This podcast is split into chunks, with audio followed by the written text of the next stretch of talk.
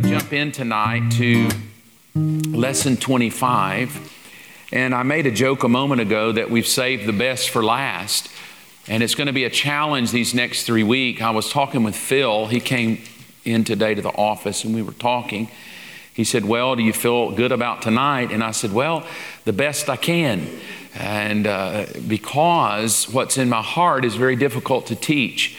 It's always easy to teach the Bible looking backward at the things we have historically and to pull truth out of book of Genesis and Exodus and all of that. But when we look forward, which would be typical book of Revelation forward, when we look to the future, anytime a pastor or leader talks about the future, we have to come at it with a little speculation. We have to come at it that we can deduce the best we can deduce. We can reason with Scripture the best that we can reason with Scripture. But to be hard nosed about it is, is very intimidating because why would we want to be hard nosed about something when we're not there? My mother and I often joke about the future. We often laugh and say, I bet when we get there, all of us will be wrong. Like we think we know, but you know, we know in part. So I will say the next three lessons as I land the plane of this series, they're going to be looking toward the future and what it's going to look like in the kingdom when we get into the future. So, the best I'll be able to do is to take scripture and try to build a scenario, so to speak, of what the future will look like based on scriptural teaching. And again, everybody has opinions on scripture, so what one may get out of it may not be what I get, but I'll present it to you that way. So, tonight we start with stepping into the future. We've talked about the government of God as it's here on the earth, what it looks like. We ended about three weeks worth of lessons on the government within the church and how we're to rule and reign with Him. But tonight, we're going to step into a time that's going to be vastly different from what we know now and what it's going to look like. And I will do my best to teach it to you in such a way. Let's jump right in, if we will. 1 Corinthians chapter 6 is where we begin. And it's an interesting phrase. Don't you realize, Paul says, that those who do wrong, and then this phrase is what I will be dealing with most of the night tonight. That those who do wrong will not inherit the kingdom of God. Don't fool yourselves. Those who indulge in sexual sin or who worship idols or commit adultery or male prostitutes or practice homosexuality or are thieves, and we rarely talk about these people, or greedy people, or drunkards, or abusive, or cheat people. And then this phrase again. Phil and I have had long conversations over this. I've had long conversations with various people that I trust trying to understand it. Because it says, none of these will inherit the kingdom of God. I think if we're religious, we could easily say, well, I know why a thief and a drunkard and an abusive person. But when you lump in greedy people, well, we may be really lacking a lot of people in the kingdom if we take this list of people, because if I go back to this list of people, it even says those who do wrong won't inherit the kingdom. Now, for a long time, I took this to mean eternal life, that you won't get eternal life. You'll burn in hell the rest of your life because if you're in sexual sin or worship idols or commit adultery or you're homosexual, you're homosexual, you'll burn in hell. And that's kind of how we mean by inherit the kingdom. But I want to say tonight that I believe, maybe not everybody believes this, but I believe that the kingdom of God is not about life eternal. And by that, I mean when we stop measuring time and we move into when there is no more time. And when we step into that, we'll look at that in the next few weeks. But when we step into that moment, we're stepping into not a, a it's so hard because even the way we try to define the eternal is with time. You know the song, When We've Been There 10,000 Years. Like the way we understand eternal is by just talking about a lot of time. And it just goes on and on and on. But we have to understand that when we talk eternal, that we have stopped time as we know it. We've come to the end of time, and nothing will ever be measured by time again. And the reason that will be is because everything prophetic has been fulfilled. And we're going to come to this point tonight as we end on what is going to happen that would end time. And then, as soon as we end time, we step into what I call eternal life, and that is the realm of God. Is that we enter into His realm, His being. Uh, we become one with Him, and we're no longer measuring time because the reason we measure time is to follow the prophetic truth of God. The way we know truth is over time. It's what I've said before, and I will not belabor. It's not a teaching about time, but you can go back to the Genesis class. I think lesson two or three is about that. But it goes on to say you won't inherit the kingdom. Well, here's what it appears. The thinking is it appears that the kingdom of God is not just about God's government right now. And that's what we've been working on the whole time that God has been building a government on planet Earth.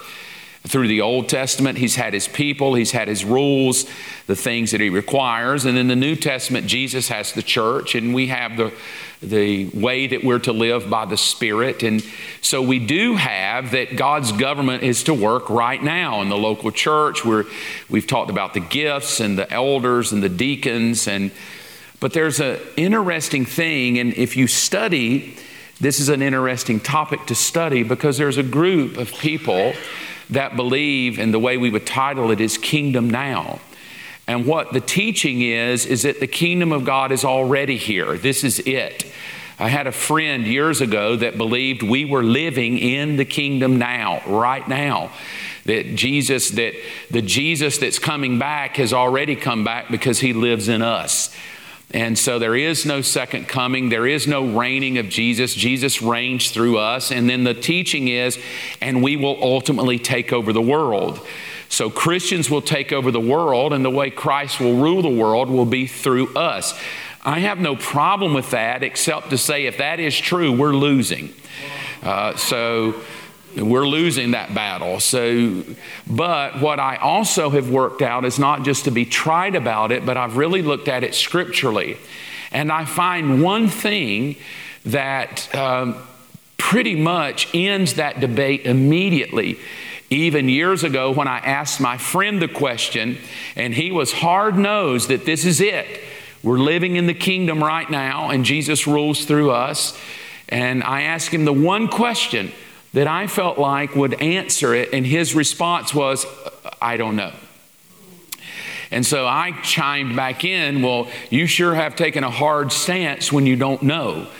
And so I would like to say that this thought is very apropos because I believe the kingdom is right now, but it's also coming. So we are to rule and reign right now, but there's one thing that's lacking that we don't rule over. And it doesn't matter how spiritual you get, you're not ruling over it. As much as you want to try to rule over it, it'll never work because you can't. You don't have the ability to rule over it. It's an authority that you, you cannot break yet.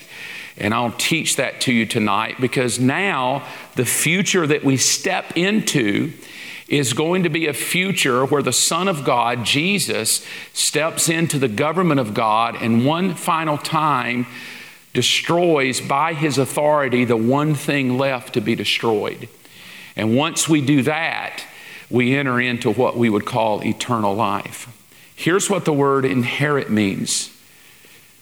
It's the, Hebrew, uh, the Greek word kleronomeo. I, I butchered that, but it's good. K L E R O N O M E O. And it means to receive an inheritance, so nothing profound about that. But an interesting thought that I've highlighted is it, it means that you're a partaker of a right and that you become heir to a right. So when it says that I am an heir of Jesus Christ, or it says that you will not or you will inherit the kingdom, what it literally is, is trying to intimate is that you will partake of a right that is being offered to you. It's nothing that you've earned, You partake of it because it's offered to you. It, you become an heir, and to be an heir, it's going to be based on who you are. So perhaps we would say this maybe the reasoning why the scripture could be so violently written no drunkard, no greedy person, no adulterer, no homosexual, no murderer will inherit the kingdom. Maybe what it's trying to get us to see is that if you have all these labels of wrongful behavior, then maybe you're not a true child of God. That's the only thing we could speculate. And, and if we really dug this out, I think we could back it up scripturally because what we could determine is Jesus says, If you love me, you obey. And I know mine, I know who are mine, I know them by their fruits. So that no matter what Mark would say about Jesus and what I know about Jesus, Jesus will intimate what he knows about me based on the fruit of my life. So we would be able to say there may be a lot of people that claim to obey and love Jesus, but it's Jesus who is, who is offering the right to the heir of what we're to partake in. So now I want to know well, then what is it? What is being offered to me that is coming that I'm to partake of that is a future thing? because he writes it as if it's something coming in the future. You're going to inherit this thing. He did not write like it's already here, but that it's coming. So there's this moment in our future that is waiting on all of us. And the, the I won't say the tragedy, but the, uh, the, I'm looking for a good word, the turmoil, that would be the word I picked. The turmoil of it is, is the thing that's coming is very much connected to how I'm living right now. And, and I know we don't like that because who would dare judge how I live? And I would even say, don't judge me, I don't judge you. But obviously, the scripture will judge me in such that Paul could write, if you're not living right, you won't inherit a right.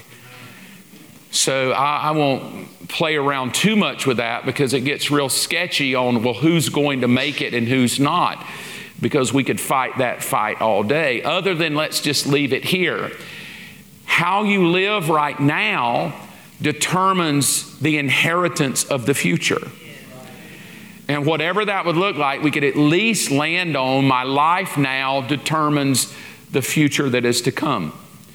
And a lot of times we as Christians don't live based on the right of heirship to come, we live based on the problems at hand.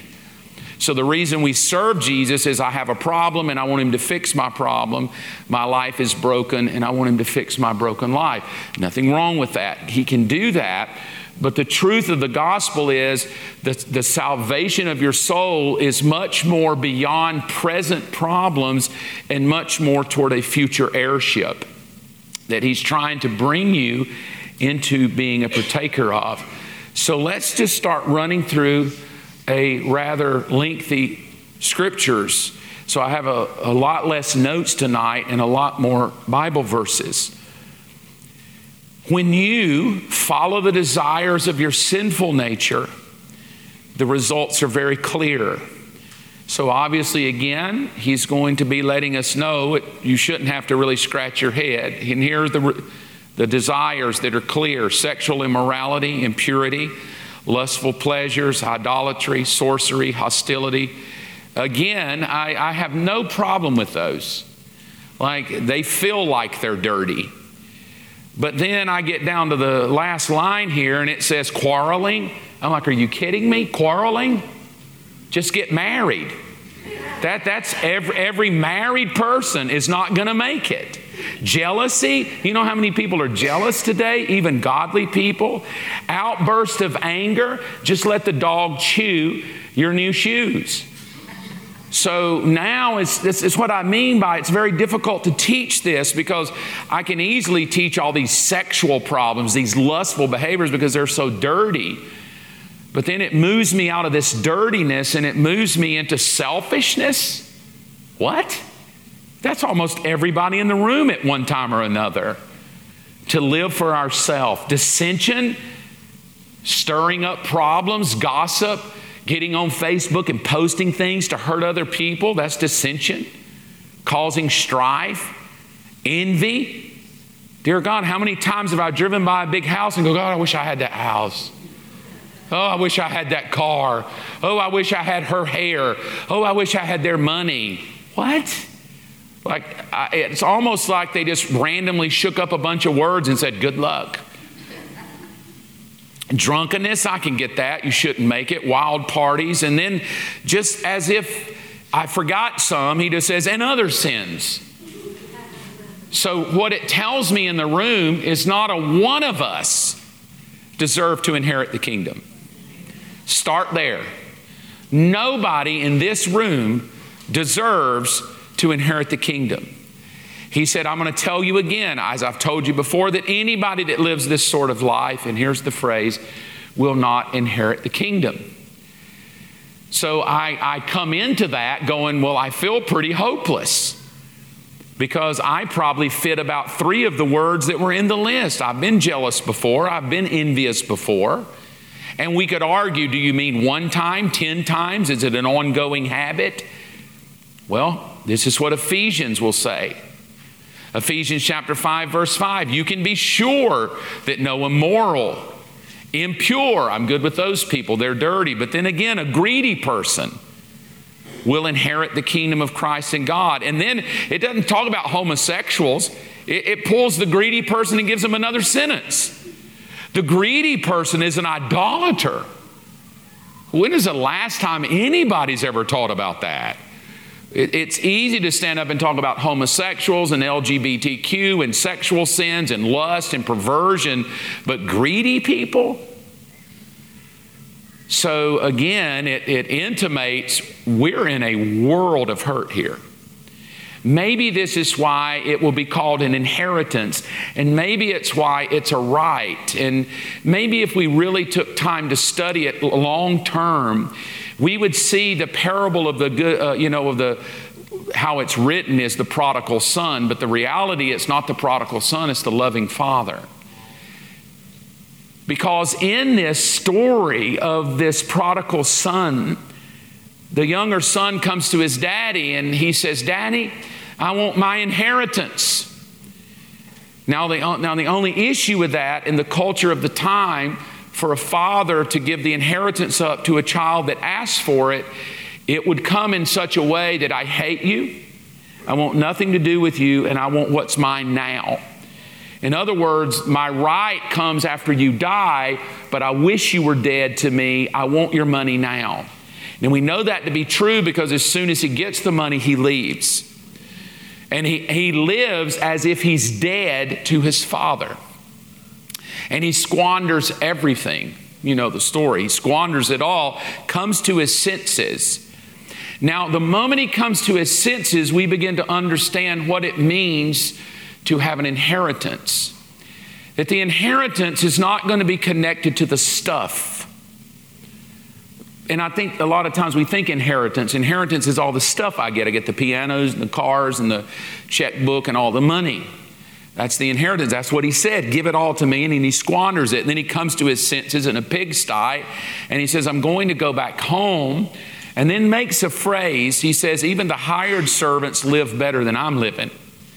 And he goes back home. And the moment he goes back home, we probably get a sense of inheritance and what it genuinely means.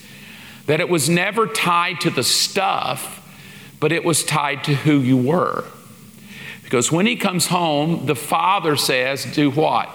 Put the robe on him, put the ring on him. He who was lost is now found. Oh man, that's powerful. It makes me tear up. That's a powerful thought. You've wasted everything I've ever given you but the one thing you cannot destroy is your mind. You belong to me. And now it, it, takes it a little further because what we have to say is, as a Christian, and what is my right? What is the thing that if I believe in Jesus that the devil cannot take from me?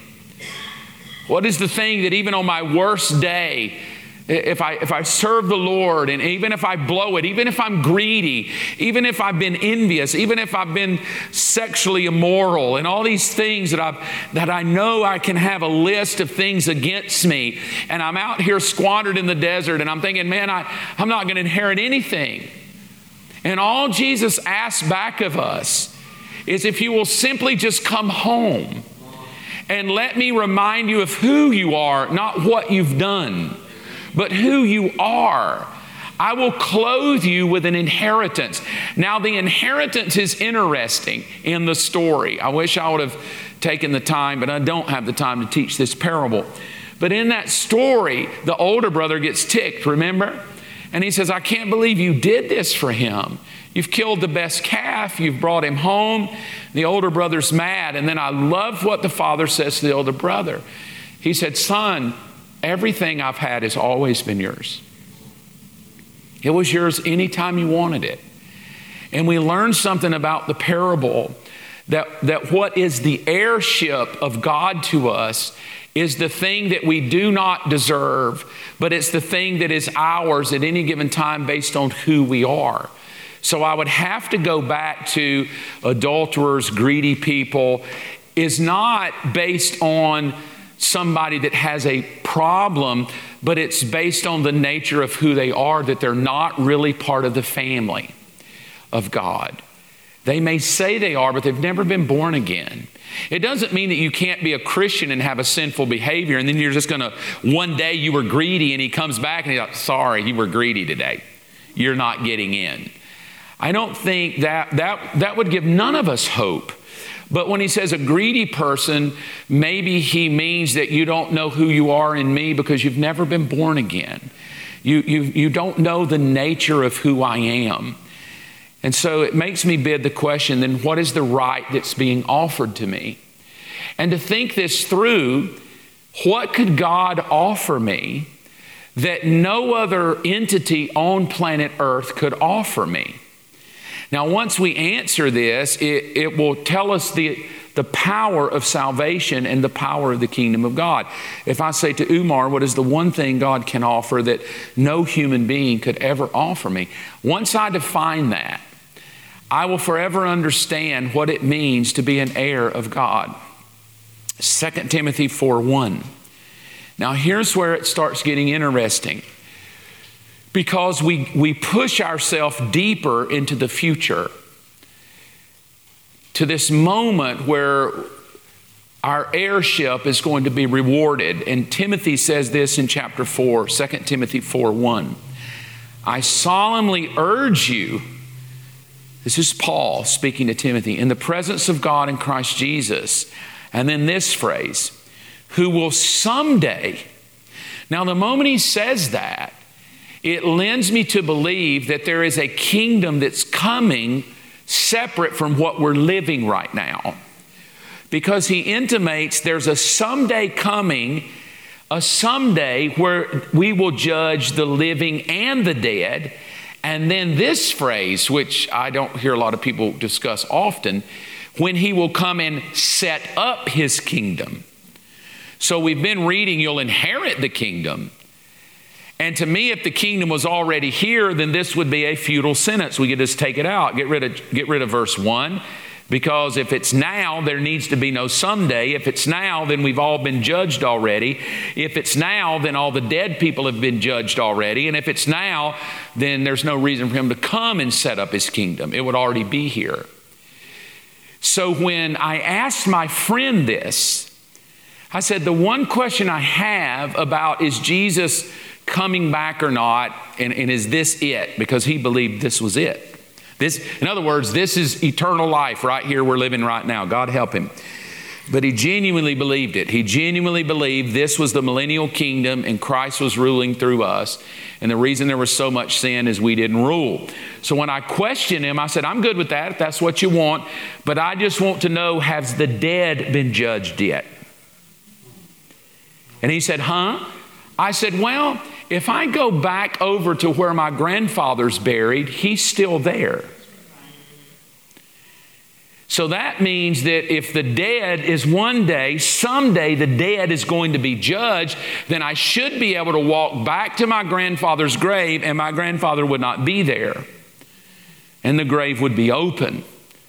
And I would have judged both the living and the dead. And I said to him, Have you been judged yet? And he said, well, well, no, not everybody's judged yet. I said, Okay, then I rest my case. And then that's when he said, Well, I don't know. So I, I stuck with mine. I liked me better. I felt like it was a little better. But it goes on in 2 Timothy 4, a few verses down in verse 8. And this is interesting. And now a prize awaits me. Oh, come on. Oh, this is awesome. Don't think that what you're doing down here is futile. Everything you do right now is not futile. I know sometimes we may think it is. Like, what is all this about? Poor, this poor life I'm living. It's been hard. Yes, and yes, and maybe so. But, and now, verse 8 of 2 Timothy 4 a prize awaits me. Thank the Lord that He doesn't leave us to try to figure out what the prize is. He tells us it's a crown of righteousness. Now, Anybody want to tell me why the prize would be a crown of righteousness? Because you're greedy, envious, jealous, all those words, right? So, the way I can overcome all of those words that you will never inherit is I will simply tell you there is a prize awaiting you. And the prize is a crown of righteousness. So, the moment you stand in front of Jesus and you've placed your faith in front of Him, and you stand there in all of the dirt, maybe, and all of the failures of life, but you've believed in Him. Some have had a good life, some maybe not, but you put your faith in Him, you've lived the best you could live, and you stand in front of Him. He comes up, and rather than pointing fingers at you, calling you a sorry little no good, greedy loser, He places as an heir a crown of righteousness upon your head. And it says, which the Lord, I love this, the righteous judge will give me on the day of his return. And so now I simply would ask anybody here, have you been given a crown of righteousness? And your answer is going to be no. You may have a spiritual one, you may spiritualize it. But he tells us that seemingly it's going to be an actual crown. I, I, that's my assumption. It's not figurative, it's a literal like place on him the robe and the ring. It, my belief, it's a literal crown that will be placed upon me that will signify I'm righteous because of him. And then, therefore, my righteousness in him gives me my right to the inheritance right? I may have squandered stuff on planet Earth, but I stand here believing in Him as His child, and He lets me in. And then it says, and this prize, I love this, is not just for me. Come on. This was written 2,000 years ago. But it's for all who eagerly, and then we push ourselves to the future again, look forward to his appearing. So there's going to come a day in this kingdom that we've been talking about where the literal king comes to earth to set up his kingdom so that his government will run on the earth with him sitting on a throne. Yes. Now, the question would be why? Why not just nuke the devil, get rid of the dude, and let's live happily ever after? Why do we have to go through all this thousands of years with Jesus here and lock the devil up, bring the devil back? Like, let's just get rid of the old fella. Well, to understand why, I will do my best to teach it to you tonight of what this is going to be when he comes to set up his kingdom. And why is he coming to set up his kingdom on earth? Romans 5, verse 17. For the sin of one man, Adam, caused death to rule. Now we're getting somewhere. And death ruled over many, but even greater is God's wonderful grace and His gift of righteousness. It sounds like that crown again, right? Like, I'm giving you a gift here. It, it is an inheritance for all who receive it. And then this phrase will live in triumph over two things sin and death. And now I, I pose to you the reason he must come back is not for sin. Sin has been conquered at the cross, yes or no? Sin has been paid for. Sin has been obliterated on the body of Jesus Christ. But there's one thing remaining of why he has to come back and set up his kingdom. Because the one thing of coming back is to deal with triumph over death. It matters not how spiritual anybody in this room gets, death will meet you one day. And by death, I don't mean that you go to hell and rot. And by death, I don't mean you go to heaven and live there and don't die. I mean by death is that your physical body is going to rot. And that is a tragedy. It was never intended by God to rot.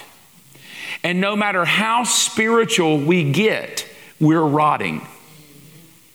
You can fast, you can pray, you can speak in tongues, and as you get older, this old body rots.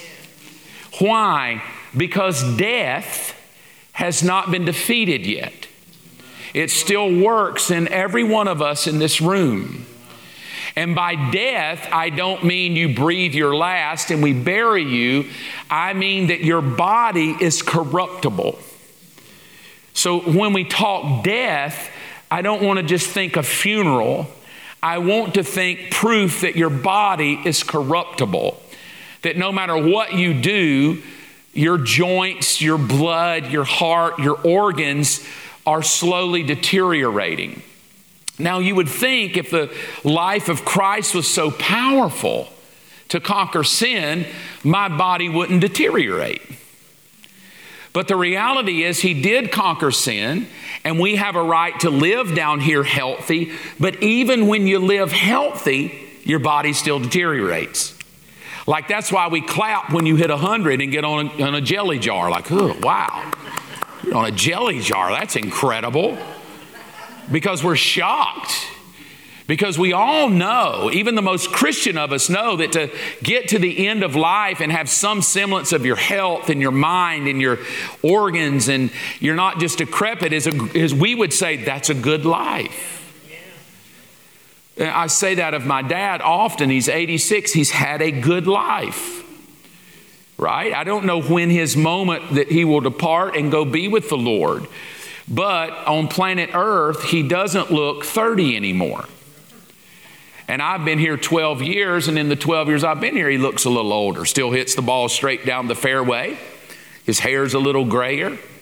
He's got a little mole on his head now. Like we just get older. Now, that's not a something we should fear, but it's something we must acknowledge that that's proof that there's still something that has to happen that has not happened yet. That is going to be the most powerful thing to make a statement of this world I've talked about in the spirit world. So, what's going to happen is the moment death is dealt with, it will be a statement to the spirit world that Christ is everything he said he was. See, right now, Christ is who he said he was, and you have some people believe it and some people don't. It's speculative, based on faith.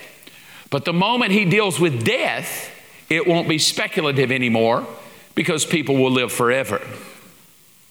So, what we have to do is we have to figure out, and I love what it says, I'll read it again. For all who receive it will live in triumph over sin and death. And then it tells us how.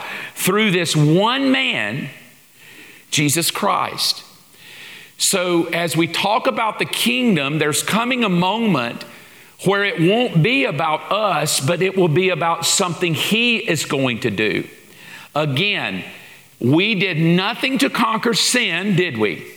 We didn't hang on the cross, but we were included in it. And we will do nothing to conquer death, but if we believe in Him, we will be included in the result. So by belief, I'm both included in the victory over sin, and I will also be included in the victory over death.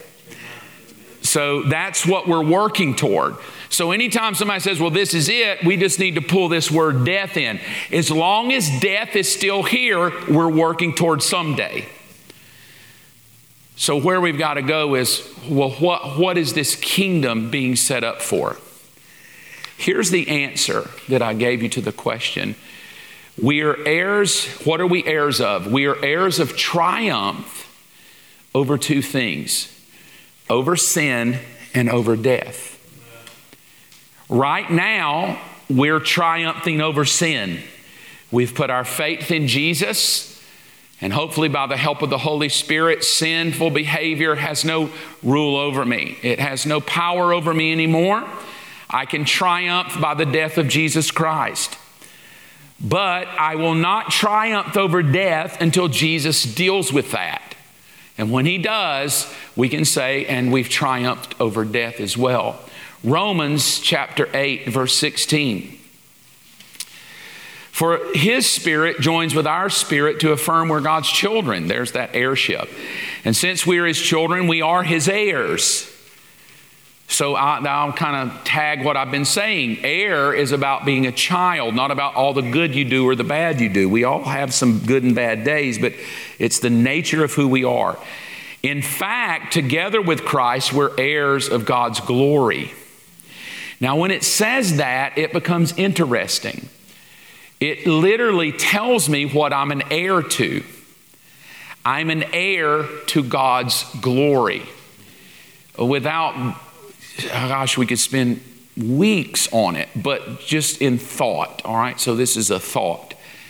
When it says we're heirs of God's glory, and then if we've been a Christian long enough, we'll say Christ in you, the hope of glory. So this issue of glory will take us all the way back to there must be something about God's glory that He's trying to give to me. If we go back to the Garden of Eden, and it says that Adam and Eve were naked and felt no shame, chapter 2, verse 25. That they were naked and felt no shame. What we assume is, is that the glory of God covered them. But it was when they sinned that they realized, oh my gosh, we're naked. And I'm thinking, you were naked the whole time. How could you just now realize this? Because the moment they sinned, they lost the glory of God. This is why Christ will be called his glory. This is why Christ is called the hope of glory. So now, what we realize when we're heir of God's glory, if we wanted to say this in a little clearer English, we would say it this way You're an heir to a clothing that is going to clothe you. But it's not going to be a clothing like this. It's going to be a clothing that is something eternal. Because what Adam lost was the clothing of an incorruptible body. So that the moment he eats, he loses the clothing of an incorruptible body, which was the glory. So if you think glory, you have to think an incorruptible clothing over the human. Amen. So he eats, and the clothing goes. Then Jesus dies for us, and he's called the hope of glory. And the moment I say, Jesus, you're my Lord, the cloak goes and comes back over me. And I'm suddenly clothed with his glory. Now, this becomes interesting. He says, But if we are to share with his glory, we must also share with his suffering. So I would like to know what that is. We plead with you, 1 Thessalonians 2 encouraged you and urged you live your lives in a way that God would consider worthy. Again, interesting. He called you to share in his kingdom and what else? And his glory. So now it's not, we can't say that sharing his kingdom is he's just going to meet all my needs and he's going to give me a car and he's going to bless me and I'm going to get to live with him. Now it's like my kingdom and my glory. In other words, I'm going to give you every right to everything I have, but you will share also in my glory, meaning I'm going to give you something that no one else can give you. I'm going to clothe you with a glory. Now, what will that glory do? It's interesting. Here's the question What is it that Jesus desires to share with me? What is this glory? What is this glory that he's wanting to share? Is when I said to Umar a moment ago, what is the one thing that God can give me that no human can? And the answer to that question was glory. Nobody can give you the glory. And by glory, I mean clothing, the thing that brings weight to your life, the thing that measures your life. That He puts this glory upon you. And why would He do that? He wants you to share in His kingdom. You cannot share in His kingdom if you don't have glory. All right? So that's my thinking. You cannot share in the kingdom if you don't have glory. Here's what I mean by that Adam and Eve are in the kingdom. They're in the middle of the garden. Everything that's God's is His. He's just loving it up. Don't do that. Don't eat that tree. He goes, I forget you. Eats the tree. As soon as he eats it, what happens? The glory leaves him. He goes, Gosh, I'm naked. He covers himself with fig leaves. God comes down and says, What in the Sam Hill did you do? You're trying to hide from me. God kills an animal, which is blood sacrifice, and clothes him with animal skin. But the animal skin did not solve the problem. The animal skin simply kept God from killing him, but it wasn't glory. So, because he lost glory and is now naked with animal, God's like, bro, you got to get out of my garden. You cannot stay in the garden without the glory. Out the door you go. So, what we must say is there will be a lot of people that will stand before God wanting to get in. But if you are not clothed in glory, you won't get in. It doesn't matter. Here's my thinking nothing changed about the physicality of Adam. He was naked before he ate, he was naked after he ate.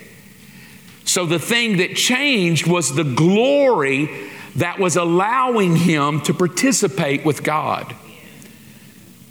So when someone says, Well, I do all these right things, I should get in, or I've done these bad things, I shouldn't, it doesn't matter. You may be good, you may be bad, whatever, but the thing that gets you in is you've been clothed with glory and that is Christ. Christ in you is the hope of glory. That when you see Him, He will go, Your clothes, come on in.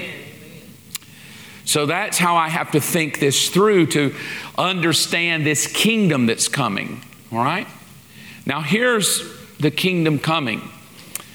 I'm not going to go too deep with this because we're going to take two more weeks to parse this out. But this will be the introduction. Revelation 20, verse 1 And I saw an angel coming down from heaven with the key to the bottomless pit and a heavy chain in his hand.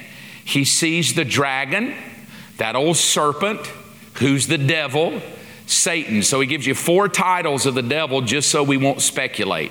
He's a dragon, he's the serpent, he's the devil, he's Satan. Now, this is what this angel does it binds him in chains for a thousand years. And that just makes my head hurt. Because I'm like, why are you playing with him? Just nuke the old buzzard and get rid of him. Why leave him chained up? He's just going to cause a problem. And he is. He's going to come back a thousand years later and cause a whirlwind of a problem. So, why would God have the devil chained up for 1,000 years. Let's keep reading.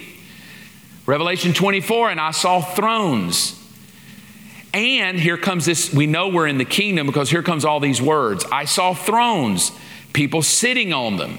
They were given the authority to judge. And I saw the souls of those that had been beheaded for their testimony about Jesus and for proclaiming the word of God. They had worshiped not the beast or his statue or accepted the mark on his forehead or their hands they all came to life again. And then this, and they reigned with Christ how long? Like, what, what, what in God's name is this about? Like, why do I have to come alive and reign with you a thousand years? What statement are you making? Because in the thousand years, it's like the devil's locked up and I'm ruling and reigning for a thousand years. Folks, you've been alive less than 80 years, and that's a long time. Can you imagine right now if I looked at my father and I said to my dad, Dad, you have 918 years left to live here. 918 more years, Dad, to live here. He couldn't make it. His body would probably quit at about 100, 105, and we would clap. So, what statement is being made? Why lock Lucifer up? What statement do you want to make when he comes back? It goes to say this They all came back to life again and they reigned with him for a thousand years. This is my take. Right now, here we are. We're living life at the cross of Jesus Christ. There's coming a later of what I've been trying to say. That later is a lightning bolt. Something is going to happen that we're going to determine this thousand years that is coming in our future. There's a thousand year period of time waiting on you. And in that thousand years, if you believe in Jesus, you're going to be alive. And I look at this body and think, how in the Lord's name am I going to make it a thousand years? And why a thousand? Can God not accomplish it in a week? To me, if you can make earth in seven days, why am I going to have to hang out for a thousand years? What are you trying to build now? The universe? More? So, what I have to ask myself, He made the world in six days, rested on the seventh, but whatever happening here is going to take Him a thousand years to prove a point? Yes. In this thousand years, God is going to prove a point, a very profound point. And not just a point concerning you, but all of the spirit beings to Satan himself who rules that world. God is going to make the most profound statement ever. Here's the first thing we look at. Prior to the thousand years, I called it the millennial kingdom, which is where we are right now. God ruled through the first Adam, that's all us humans, and his children. And Jesus came and when Jesus came, was born of Mary, and now we're his kids, the church, sin has been conquered. But the one thing we can say about the cross of Jesus, death is still an enemy. And there's no way around that. Jesus' death on the cross conquered sin, but there's still an enemy that's alive. And the Bible's going to phrase it it's the last enemy to be destroyed. So here I've conquered sin. But now I need a thousand years. Now, here's what's interesting. Think this through, how profound this is. It took me, as Jesus, it took me about 30 years to grow up, but it took me three years of ministry, and it took me three days to conquer sin. I was crucified three days later. So here's the, here's the thought show you how powerful death is. Sin was conquered in a three day trial. Death is going to be conquered over a thousand years. Let us never think that death is not a powerful enemy. It is so powerful that the Bible says it's the very last enemy that will ever be destroyed. And no matter how many vitamins we take, you will never destroy death. It's working in all of us, it's that powerful. We talk a lot about sin.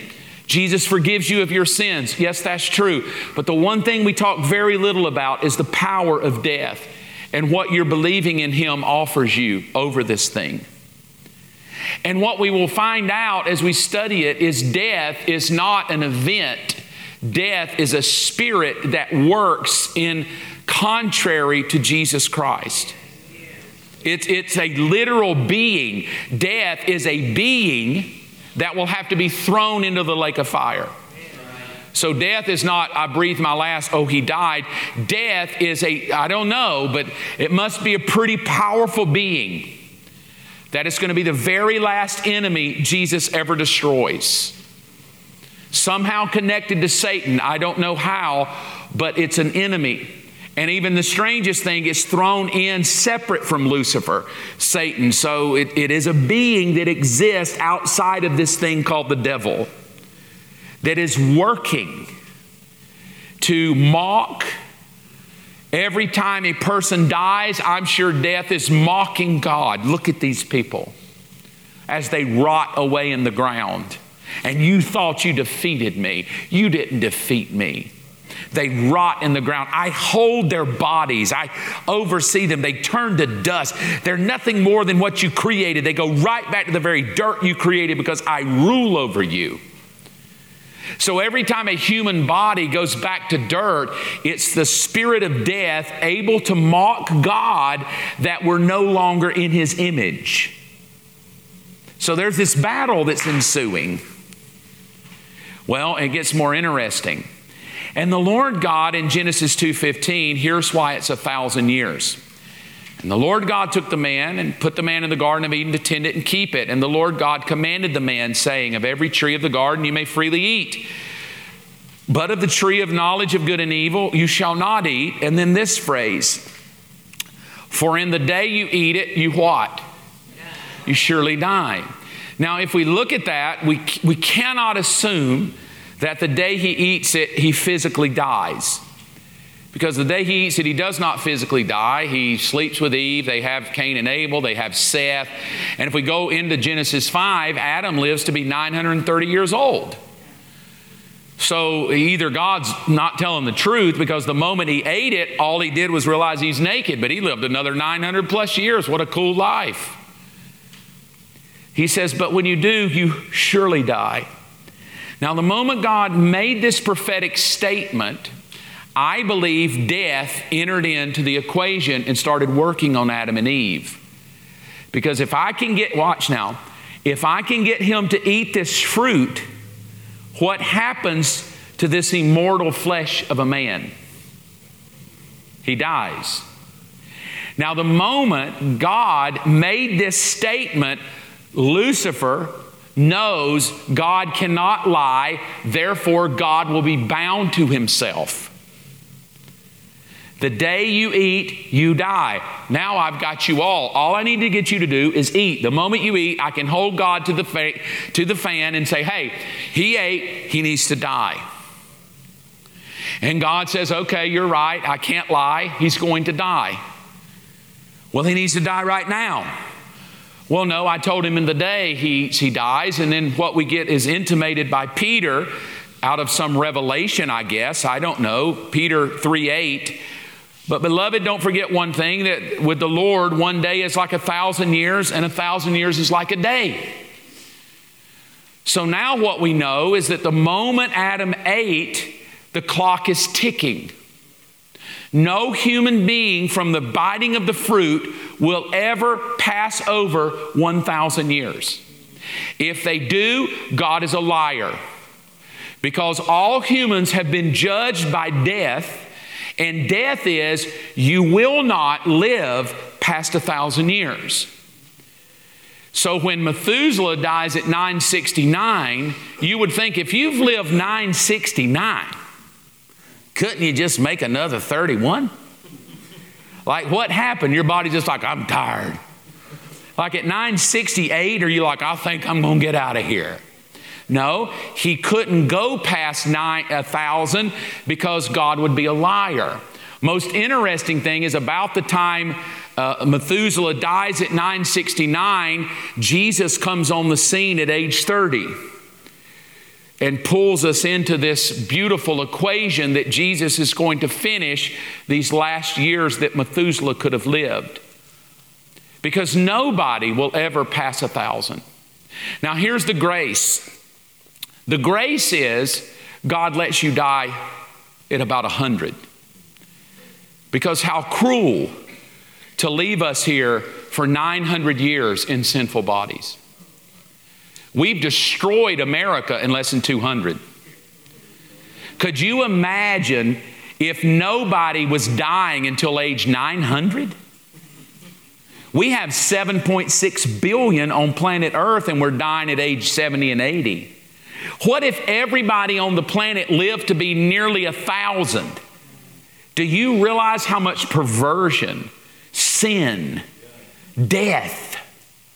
So the fact that after the flood we start dying off about 120 and then we start dying off about 100 in some weird way that is grace that allows us to get out of this corruptible body and be in his presence waiting on something to happen which is the glory.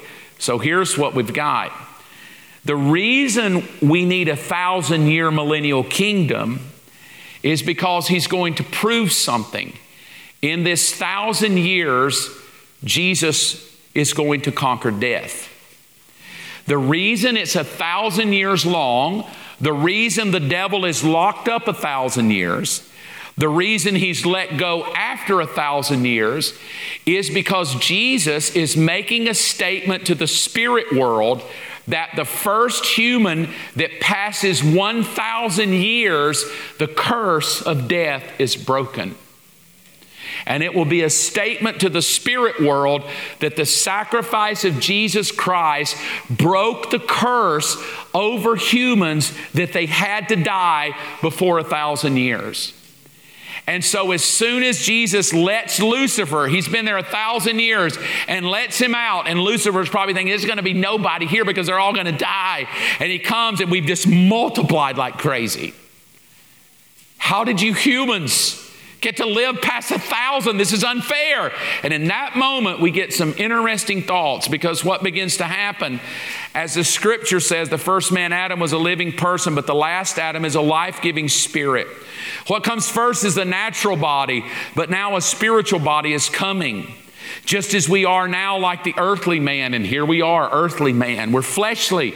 But someday, come on, we're going to be heavenly man. And the heavenly man that I'm going to be is that I'm going to be given an incorruptible body. And if Christ has not been raised, 1 Corinthians 15, your faith is useless. You're still guilty of sins. And in that case, all you've died believing in Christ are lost. But if our hope in Christ is only for this life, there's this Adam body, this life. If I'm only believing Him so I don't get a head cold, I'm to be pitied more than anybody else in the world. Because you see, he says in verse 21 of Corinthians 15, just as death came in the world through a man, Adam, the resurrection from the dead becomes through another man, Jesus. Just as everyone dies, because we all belong to Adam, everyone who belongs to Christ will be given a new life. But there's an order to this resurrection. Christ was raised as the first harvest, and all, here's that word again, that inheritance. All who belong to him will be raised when he comes back. And then after that, the end will come. After what? After that, the end will come when he'll turn the kingdom over to God the Father. He's now destroyed. Come on. Every ruler's been destroyed. Every authority's been destroyed. Every power has been destroyed. For Christ must reign. That's that thousand years until he humbles all of his enemies beneath his feet. And the last enemy to be destroyed is death. So when that human being crosses the thousand year mark. And we've been on planet Earth for 1,000 years. The moment we cross the thousand year mark, every spirit being knows that the curse on Adam is broken because humans have just crossed the day with God. And they did it because of Christ the King. And he has now destroyed all authority. As we get into this next week, you're going to see that he takes death and he throws him. And in that moment, the moment death is destroyed, we enter into the eternal world. There's no more time. Here's the thinking. During the millennial kingdom, that's a thousand year reign, God rules through Jesus, the last Adam, and his children. Sin is conquered, but also death is conquered. The reason we have to have the thousand years is to prove to the spirit world that Jesus has conquered death. And the only way to prove that is humans will have to live past a thousand years old. See, right now, we say, well, he's already conquered death. Why? Because we're up there with him, right? As soon as you die, you go there. And then we preach your funeral and go, now, she's not really dead.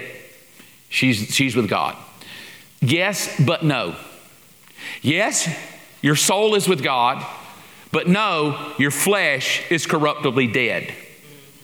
So you are dead. And then we say, well, this is just a shell, it's not the real mark. And I'm like, that's a lie. That is the real mark. No different than that is the real mark. So, this thinking that your shell is not the real you, if it's not the real you, there's no reason to raise it back up. It is the real you.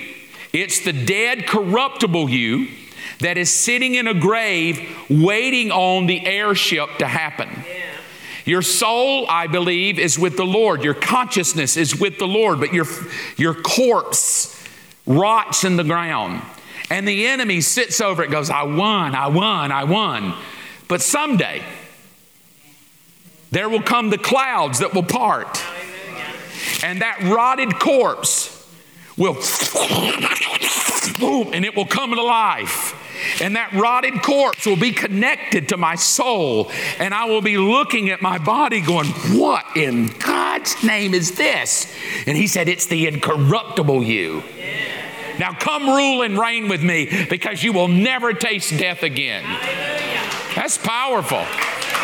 So don't just think that your little flesh is just going to rot away. That thing is held in the ground, and Lucifer uses it to mock God. But when the king comes, he's done mocking because every bit of flesh will be given a brand new, incorruptible body. In the twinkling of an eye, this corruption will put on incorruption, and this mortality will put on immortality. And that which he is, I shall be glorified as the same body that he has, will be the same body I have. Glory to God.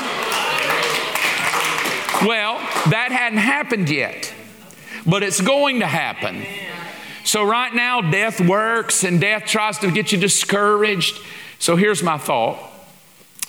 And we're going to talk about this millennial kingdom. Like, what, what's this going to look like?